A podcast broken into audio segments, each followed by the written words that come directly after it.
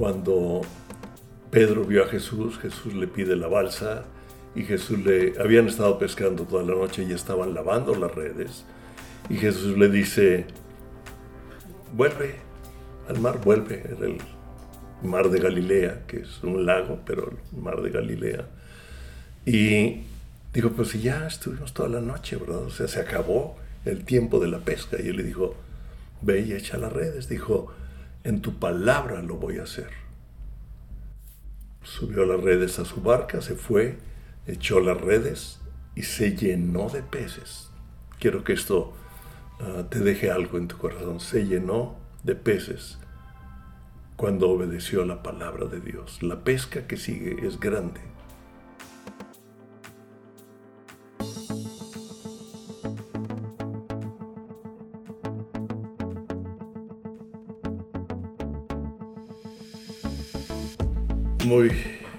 Bienvenidos una vez más a este programa de pensamientos y diálogos del jueves. Mi nombre es Palemón Camus y muchas veces en Facebook o algo escribo cosas y sale como siguiente página. Ya le estoy poniendo por Palemón Camus, ¿verdad? Porque un amigo le contesté algo y él dijo, ¿qué siguiente página?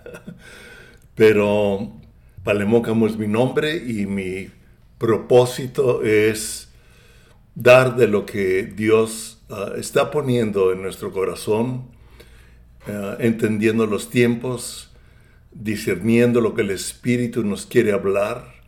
Y la plática de hoy o el diálogo de hoy tal vez parezca ser un tanto influenciado por el rey Salomón que escribió el libro, el libro de Eclesiastés Entendiendo que Salomón, aunque hay muchas opiniones de diferentes ah, estudiosos, de diferentes escolares, que toman Eclesiastés como un libro de un hombre en depresión o un libro ah, de un hombre que no entendió la vida, etcétera, etcétera. Hay diferentes puntos de opinión. Yo sí creo que al final Ah, reconoció a Dios y al final de sus pensamientos y diálogos, porque el libro de Eclesiastés es como si fueran pensamientos con él mismo y formara diálogos para escribirlos. Y Dios decidió incluirlos como uno de los libros en el compendio que forman la Biblia. Y el fin del discurso oído es este, dice Salomón.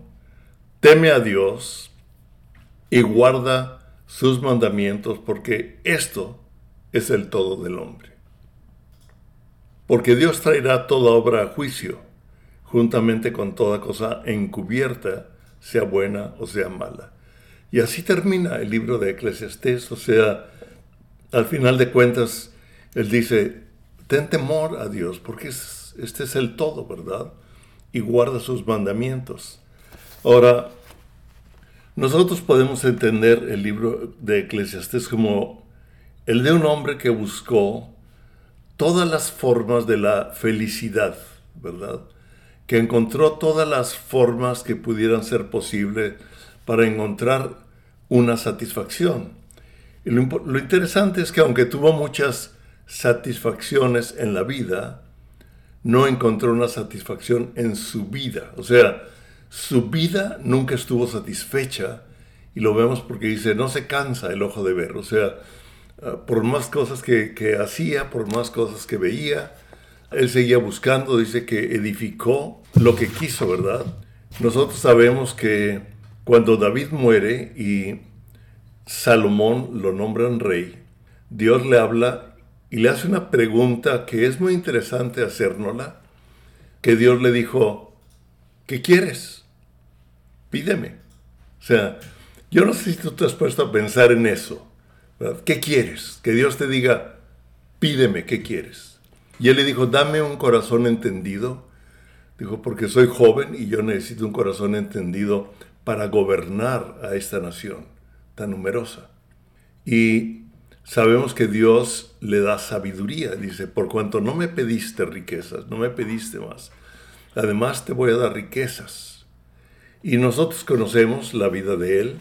que Dios le dio riquezas, fue un hombre muy sabio, pero muy sabio en cuanto a que era entendido en todo, ¿verdad? Podemos decir biología, economía, construcción, ah, construyó, hizo huertos, hizo uh, ductos de agua, hizo 40 mil cosas, todo lo que un gobernante puede hacer para ah, edificar no nomás una nación, sino, no nomás una ciudad, sino una nación. Y nos habla de su casa, nos habla del trono que tenía, ¿verdad? De escalones de mármol, etc.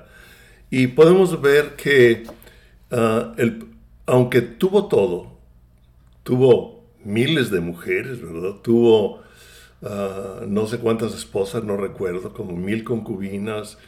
Ah, él quería encontrar una satisfacción y no lo, no lo llenó, pero el problema de él es que todo lo que Dios le dio lo usó para su propia satisfacción, para su yo, para encontrar algo para él, tener riquezas, construir cosas, ver más, tener mejores músicos, etc. Pero hay un hombre y una mujer a quienes yo quiero honrar a Sergio y Treviño y Cristi, que no han vivido ni vivieron para una satisfacción personal. Y quiero honrar a, a Sergio porque este es un matrimonio que vivieron para Cristo, lo podemos ver en su testimonio más.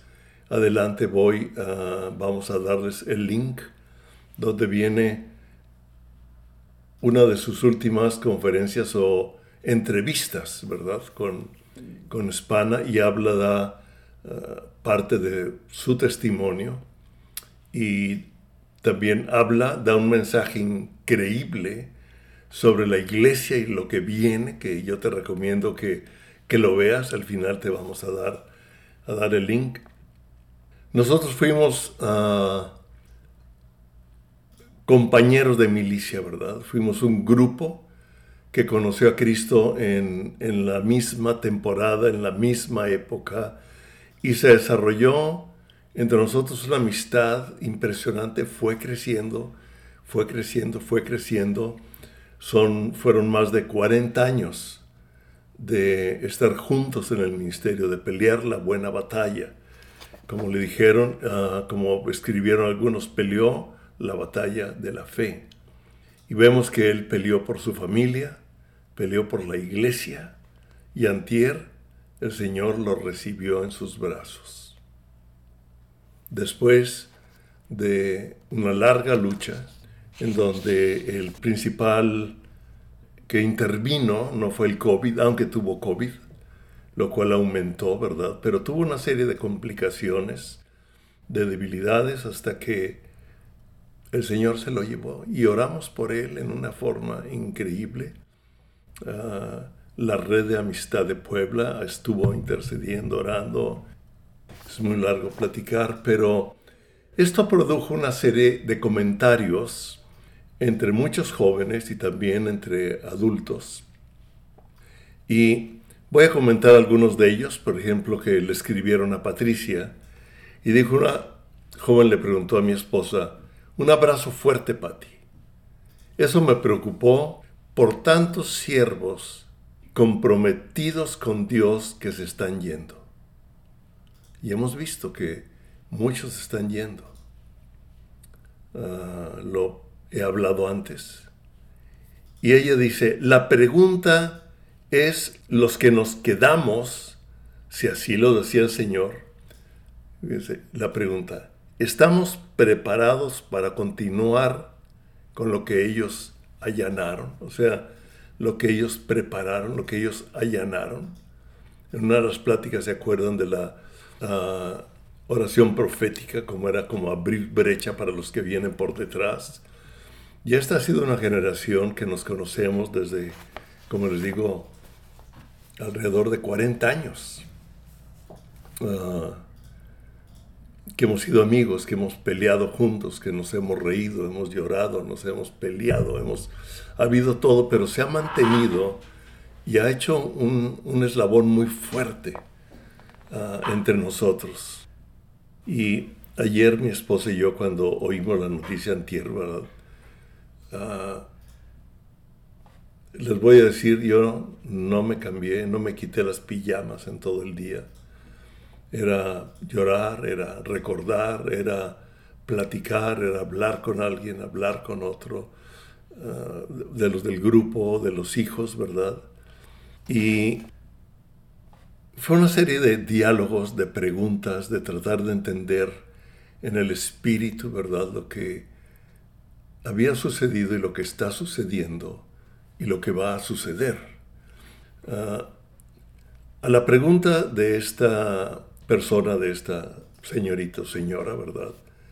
Patricia le dice, muy buena pregunta, pero en eso interviene una señora, porque es, pero fue alumna, ¿verdad? De nosotros, otra persona de una generación más joven que nosotros, contestó entre los diálogos. Justamente de eso estábamos hablando mi esposo y yo. Se están yendo los generales de la fe. ¿Y qué estamos haciendo para que la siguiente generación no sea como la generación que siguió a Josué, que no conoció a Dios? Y nosotros podemos ver en la Biblia que después de Josué, es el libro de los jueces, se, se levantó una generación que no conocía a Dios, pero vemos también que Dios siempre trajo una respuesta. Siempre trajo un avivamiento después. Y vamos a hablar un poco más de ello. Y comentando esto, Ruth ah, Alonso, ¿verdad? La esposa del pastor de Amistad de Puebla, Ernesto, que ya lo entrevisté en una ocasión, escribió que hoy vino un carro de fuego y se llevó a nuestro amado Sergio. Hoy que hablaba con Rodolfo Garza, que ya lo invité a tener una entrevista con él, que fue de los líderes que empezaron ah, esa congregación que ha impactado ah, una gran parte de México, naciones, misioneros por muchos lados del mundo. Rodolfo salió de ahí ah, y estuvo 10, él y su esposa Adriana, con sus hijos, se fueron a Japón sin hablar japonés. y allá estuvieron 10 años como misioneros, fundaron una congregación ah, que el pastor hablaba español, el, bueno, el copastor con él, fueron directores de Cristo por las Naciones Japón. Y hoy le hablé para decirle cómo te sientes, porque él y Sergio eran compadres, o sea, si el grupo éramos muy unidos y somos muy unidos, ellos eran entrañablemente unidos. Y entonces yo sé que le pegó y comentamos cómo te sientes, comentamos algunas cosas. Me dijo Palemón, tú sabes, dijo, lo difícil para mí fue hablar en la noche a mi liderazgo vía Zoom y por supuesto hablé de, de Sergio que era un pastor conocido para todos ellos y les dije cómo después del carro de fuego que se llevó a, Elías, Eliseo se debe haber quedado frustrado, enojado. ¿Por qué te lo llevas, verdad? ¿Por qué te lo llevas? ¿Sí? O algo así. Y, y golpeó con el manto que quedó ahí tirado, ¿verdad? Que fue lo que tomó. Y golpeó y partió las aguas y cruzó. Y Dios le dijo, a ti te voy a dar el doble de lo que le había dado. Y ayer uno de los líderes con que platicamos, un hombre de oración, un matrimonio ah, de oración, de intercesión muy, muy fuerte, nos dijo, Palemón viene la, doble sobre muchos líderes, sobre muchos hombres y mujeres, ¿verdad? Viene algo increíble para su iglesia. Tú eres parte de la iglesia. Tú eres parte del liderazgo. No a lo mejor no un líder como posición, pero soy un líder como influencia, si lo captas. Vamos a, entender un poco más. Y después de eso nos, pudimos comunicar con los hijos de algunos de los líderes de nuestros amigos, ya casados con hijos, ¿verdad? Y cuando hablamos con uno de ellos, Pablo, ¿verdad? que sus papás fueron misioneros en Israel por 10 años, aprendieron el hebreo allá en Israel. Imagínate, ¿sí? Mexicanos que se van 10 años a Israel hasta que ya no pudieron tener visa. Y hablando con él, preguntándole cómo se sentían, ah, era el pastor de, de, él, de su esposa, sus hijos, etc. Dijo, Palemón, hay cosas que no entiendo. Me dijo, mi papá, su papá le dio el COVID como unos 15 días antes de que yo lo tuviera. Y él, ah, cuando lo vio el médico, le dijo, tus pulmones están hechos trizas, te tengo que llevar al hospital. Y él y su esposa Fernanda, un hombre y una mujer de una increíble fe, dijeron, no, ya nos pusimos de acuerdo, se queda en la casa y con oraciones, la gracia de Dios, los cuidados de su esposa, salió adelante. Y Pablo me dice, mi papá la libró, me dijo, tú la libraste. ¿Por qué a Sergio se lo lleva? Le dije, yo no entiendo. Es una teología que yo no tengo respuesta. Una teología que yo sí te puedo dar es que Dios siempre está bien. Aunque no entendemos cosas, Dios es Dios. Y ya un día entenderemos. Pero va a producir y está produciendo mucho fruto. ¿Verdad? Dijo, bueno, ya vamos a llevar comida a la familia. O sea, ellos sirven a Dios, ¿verdad? Y luego en la noche hablamos con otros amigos que fueron también de quienes comenzaron ese, ese grupo de amistad y ahora viven en Estados Unidos, en Virginia. Hablamos con ellos y pues vimos, hablamos de, de cómo se sentían, etcétera hablamos, acaban de ser ah, abuelos y quejándose, ¿verdad? También como nos quejamos todos nosotros de, de esta pandemia que nos impide tantas cosas, ¿verdad? Ayer que cuando tuvimos la noticia, Patricia y yo dijimos, ¿se vale ir a Puebla? No, porque lo más seguro es que ni el funeral los dejen hacer. Yo no sé qué van a hacer, creo que van a tener algo el viernes pero no podemos. Qué ganas de abrazarlos personalmente, ¿verdad? Qué ganas de, llorar juntos, de, recordar cosas juntos. Hace falta esa, esa necesidad, pero Dios está haciendo algo increíble. A Dios esta pandemia no lo tomó por sorpresa, sino que Él se adelantó a la pandemia para levantar una iglesia llena de poder. Y aunque no entendemos muchas cosas, hay algo que sí debemos entender. Algo que yo hice el día de ayer, yo tenía el, tengo todavía en mi teléfono el número de Sergio. Nos hablábamos eventualmente, nos veíamos algunas veces en Puebla, en otro lugar, etc. Dije, le marco. Él ya no está con nosotros, le marco a su teléfono. Y pico al teléfono, ¿verdad? Y me contesta Sergito, su hijo. Le digo, Sergio, me dice, ¿cómo estás, Pale? Bien, gracias por hablar. Y comenzamos a hablar y al estar hablando, él me platicó los momentos de Dios. O sea, vemos la gracia de Dios en todos que aquellos que amamos a Dios. O sea, hay una gracia que se da en una forma o en otra, Pero su favor, su, su, favor, su presencia, la forma en que Él responde, en cada una de las situaciones siempre es diferente, pero Él siempre responde, te lo puedo asegurar. De un modo o de otro, no todos en igual, pero después entendemos la forma en que respondió y cómo respondió. Y yo pude ver entre su llorar y su platicar, pude ver en él un espíritu totalmente lleno de la gloria de Dios. Él, dijo, pude, él dirigía alabanza, me dijo, empezamos a, alabar, a adorar. Hay muchos detalles en medio de todo esto, pero pudieron estar ahí sus hijos con él, su esposa. Y dijo, y estábamos alabando, orando, adorando a Dios Y había un canto que, que a mi papá le gustaba mucho y cuando terminamos y dijimos, amén, en ese momento su corazón dejó de funcionar. Dijo, yo pude ver, él tuvo una visión de ser recibido con un abrazo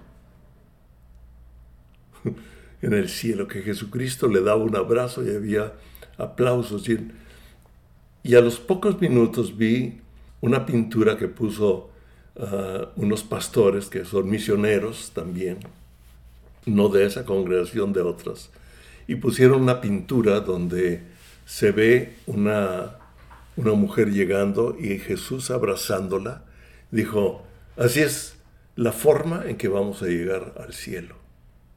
Sí, Jesús nos va a estar esperando con los brazos abiertos, porque Él ya venció la muerte. Y como dice en Corintios, ¿dónde está muerte tu aguijón? ¿Dónde está, oh muerte, tu sepulcro? Ya que el aguijón de la carne es el pecado.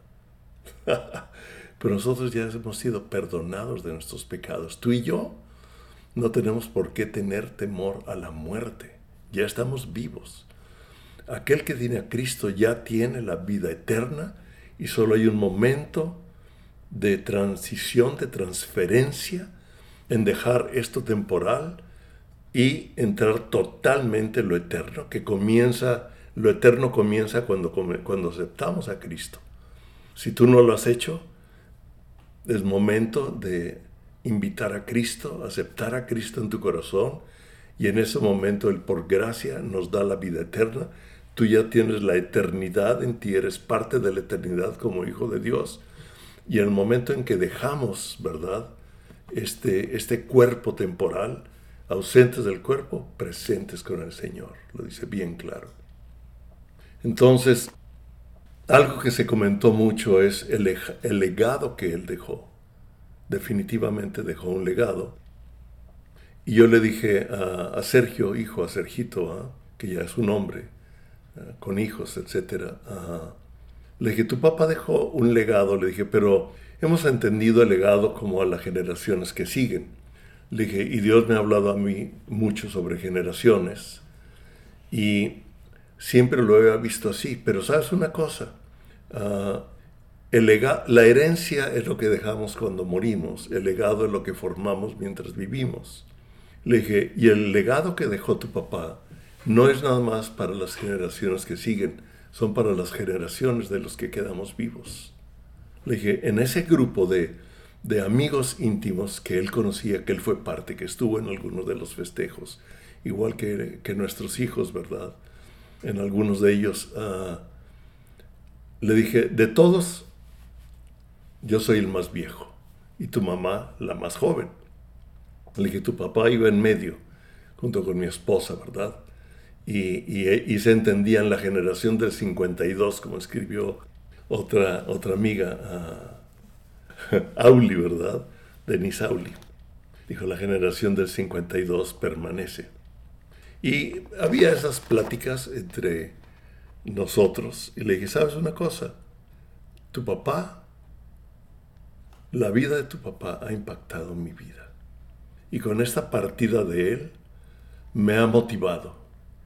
Le dije, durante todo este día ha habido una combinación de una tristeza y el recordar momentos de alegría que aumentan mi tristeza en un momento, pero que al mismo tiempo me dan alegría cuando lo veo, cuando veo lo que sigue.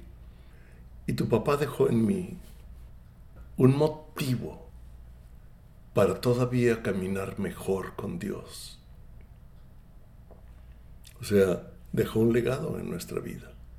Dejó un legado en la vida de muchos de nosotros, de muchos líderes, de muchos pastores, así como otros pastores lo han hecho también.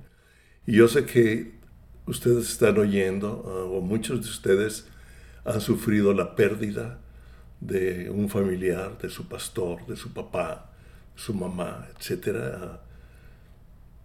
Y no ha sido en vano, no ha sido en vano. Han establecido un legado, no nada más para las generaciones que siguen, pues, sino para las generaciones actuales. Y así lo estoy viendo. Te voy a contar algo. Por ejemplo, ah, algo que Sergio hizo es que él fue el, fundador, digamos, de lo que se conoce como la Red Apostólica de Amistad de Puebla.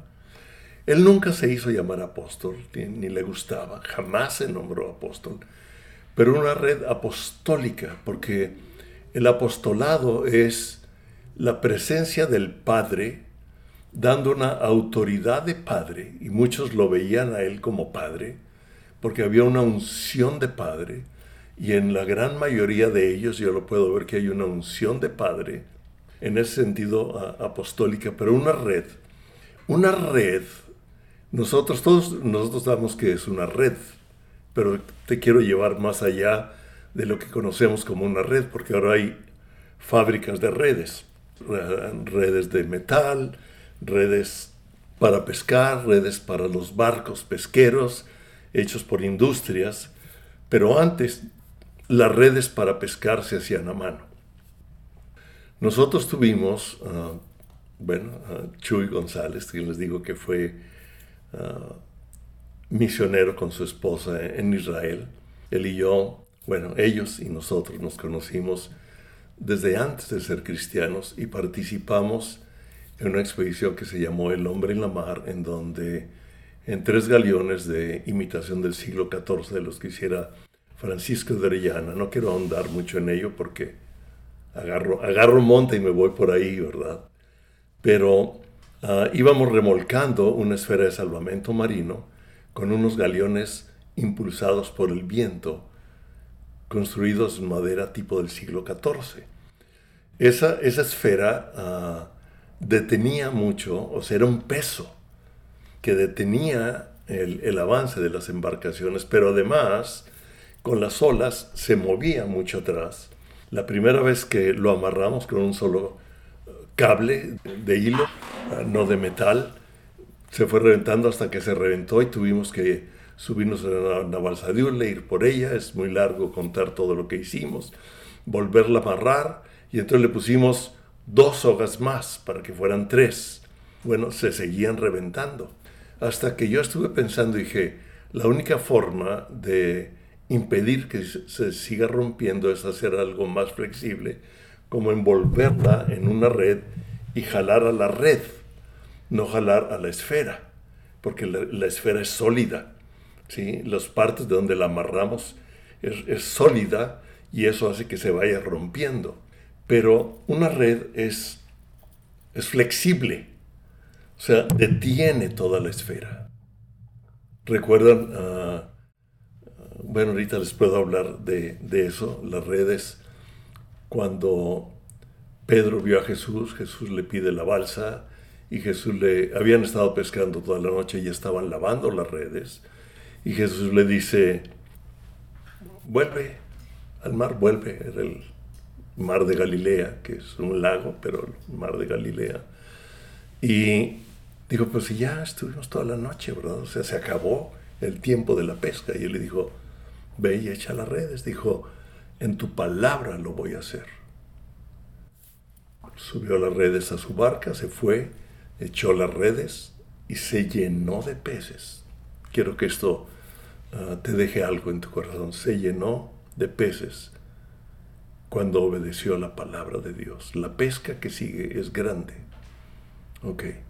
Esas redes que hacían estos hombres fue como la que a mí y a un amigo nos decidimos hacer a bordo de estas embarcaciones. Ah, usamos cuerdas de isle, cuerdas no, no, no de nylon ni de definitivamente menos de metal, y le empezamos a tejer. Pero para tejer a mano una red, tú traes varios hilos en un sentido y otros hilos en otro sentido, lo que forma una, una cuadrícula, ¿verdad? Entonces traes hilos en un sentido, hilos en otro sentido. Y donde se une un hilo con otro hilo, se hace un nudo marino, porque aprendimos a hacer nudos marinos, ¿verdad? Los nudos marinos no se zafan. Son, los más fuertes, ¿verdad? Ah, o sea, están hechos de tal manera que por más que jales, el nudo no se deshace. ¿Qué? El nudo, donde se hace el nudo entre un hilo y otro hilo, no se deshace. Puede ser que la cuerda se rompa en otro lado, pero donde está el nudo, cordón de tres dobleces no se rompe fácil. Cuando tú y yo hacemos una unidad en el espíritu, con un amigo, con un compañero de ministerio, ¿verdad? Vamos tejiendo una red, inclusive Rodolfo eh, me dijo, gracias por hablarme, Palemón, nos necesitamos. Nos necesitamos unos a otros. Necesitamos hablarnos, necesitamos orar unos por otros. Gracias a, a Dios, yo estoy muy agradecido con todas las personas que oraron y que participaron cuando yo tuve el, el, COVID, ¿verdad? Ah, salieron de las trincheras y, nos auxiliaron y hemos mantenido una cierta relación, y, pero nos estrechó algo en el espíritu y Dios lo que ha hecho a través de esta ah, pandemia es unir. Yo he restablecido mi, mi conexión con muchos amigos, con muchos pastores que ya había perdido, ¿verdad? Porque cada quien estaba como eh, en lo suyo. Y esto nos ha obligado a expandernos, a abrir, ¿verdad? Etcétera. Entonces, esa red marina es algo que Dios está haciendo con nosotros para la pesca que continúa, para lo que sigue. Porque viene un avivamiento, un derramamiento del Espíritu, y me lo han hablado realmente todos los líderes con los que yo he hablado. ¿sí? El, uh, y viene sobre las generaciones que siguen un derramamiento del Espíritu, porque siguen las tinieblas aumentando. Pero el reino de Dios viene con un poder mayor que nunca. Y se va a levantar. Dice que la tierra gime por la manifestación de los hijos de Dios. Y yo creo en esa manifestación gloriosa de los hijos de Dios, de todos aquellos que creemos en Jesús, que buscamos una intimidad con Él, que el Espíritu Santo está haciendo. Y esta mañana me decía Patricia, yo cuídate, porque yo quiero permanecer para ver esa explosión que viene del reino de Dios. Al mismo tiempo, como el mismo Sergio dice, uh, viene apostasía. Eso puede confundir a muchos como fulano de tal que ha caminado con el Señor, ya está acá, ya está allá. La palabra Pedro, si tú lees primero y segundo de Pedro, puedes ver también la, bendición, lo que Dios ha dispuesto desde antes, pero también cómo muchos se van a apartar y cómo muchos falsos profetas teniendo y mucha gente teniendo comezón de oír, se van a acercar a teologías o enseñanzas que se les acomoda a su forma de vida, en vez de permitir que el Espíritu Santo transforme su vida, dejando las cosas que, estorban para ello. Porque Dios está, algo que coincidimos ah, anoche que hablábamos con, con uno de, los matrimonios de, este grupo, decía, Palomón, eh, está pasando esto y esto y esto. Queremos abrirles el corazón.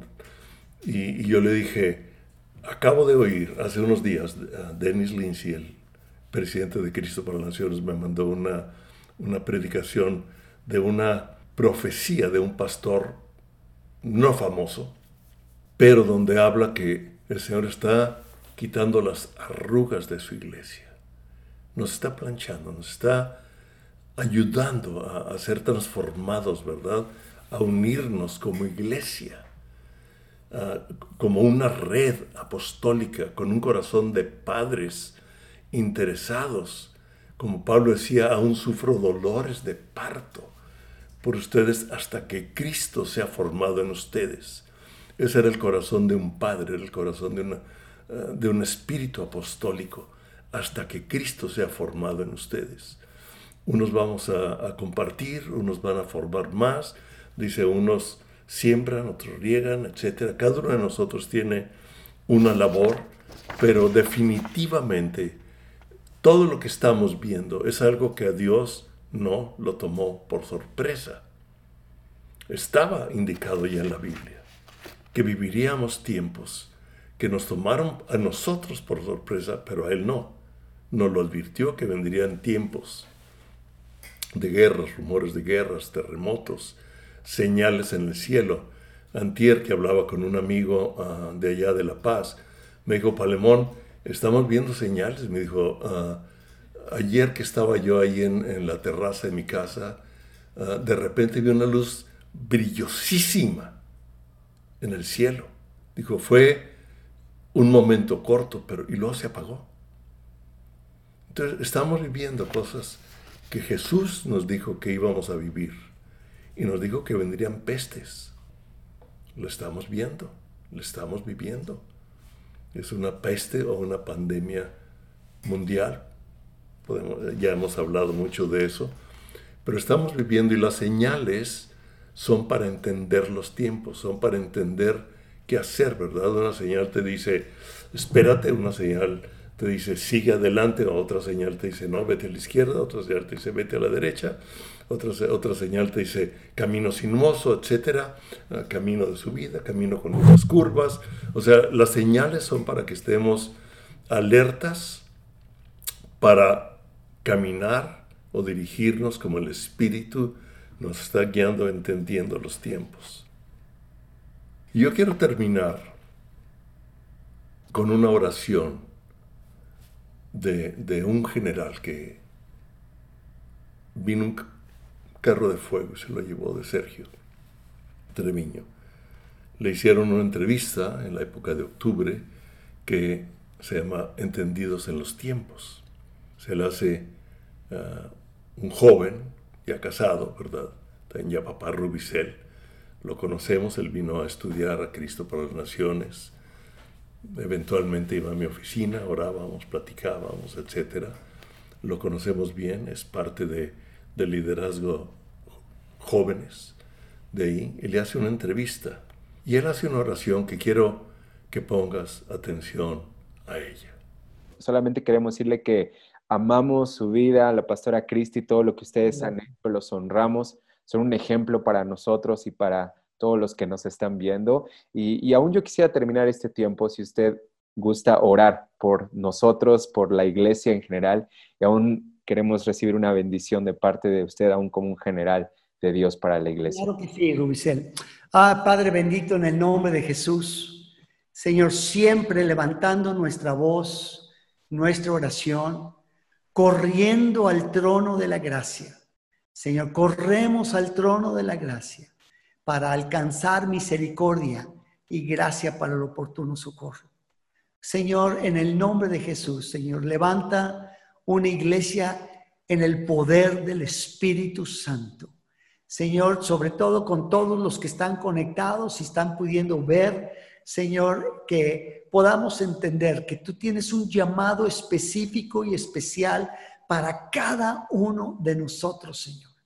Señor, que pueda venir este entendimiento, Espíritu Santo, que venga el fuego de Dios, el fuego del Espíritu Santo sobre los corazones de cada uno mis hermanas y hermanas, todos los que están conectados, Señor, y aún sobre la iglesia, Señor, que venga este avivamiento, Señor, que venga este derramar poderoso del Espíritu Santo, Señor, así como lo, lo, lo ha sido en las, en las diferentes historias de la humanidad, Señor, tú avivando tu iglesia en tiempos específicos, en tiempos necesarios. Señor, necesitamos ese avivamiento, ese derramar poderoso del Espíritu Santo, Señor, en el nombre de Cristo Jesús, sobre toda tu iglesia, la iglesia universal de Jesucristo, la iglesia de los redimidos, de los que hemos nacido de nuevo, Señor. Señor, en el nombre de Cristo Jesús. Y Señor, y sobre todos los que nos están viendo y se han conectado a este programa. Señor, Señor, en el nombre de Cristo Jesús, que tú te manifiestes poderosamente en la vida de cada uno de ellos, Señor, en el nombre de Cristo Jesús. Señor, y que puedan recibir ese toque, Señor, poderoso del Espíritu, Señor, en sus vidas, Señor, para que ellos puedan caminar, Señor, en el llamado que tú tienes para ellos, Señor, en el nombre de Cristo Jesús. Señor, y podemos entender que no todos los llamados son tiempo completo en la iglesia. Señor, pero ciertamente, Señor, cada uno tiene un llamado específico dado por ti, Señor, y los dones del Espíritu Santo derramados sobre sus vidas para los fines que tú tienes, Señor, y el propósito que tú tienes. En el nombre de Cristo Jesús. Amén. Amén y amén. Sí, Señor. Nos unimos a esa oración, nos unimos a esa fe, nos unimos a esa declaración profética y nosotros somos parte, Señor, y veremos, veremos lo que en el Espíritu acaba de ser declarado y que se ejecutará en la tierra y que tú ya comenzaste a hacerlo.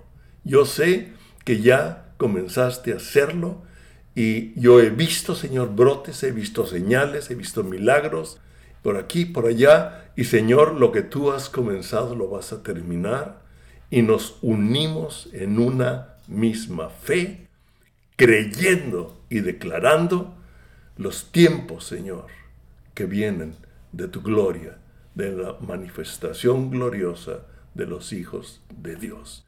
Lo declaro sobre sus vidas, lo declaro sobre todos aquellos que están viendo este video y que pueden ver ahí en el link que pusimos toda la conferencia de Sergio con la autoridad que lo respalda, ¿verdad? Gracias, Dios los bendiga y mientras estamos aquí, seguimos con lo que cada uno de nosotros tiene por delante. Dios los bendiga.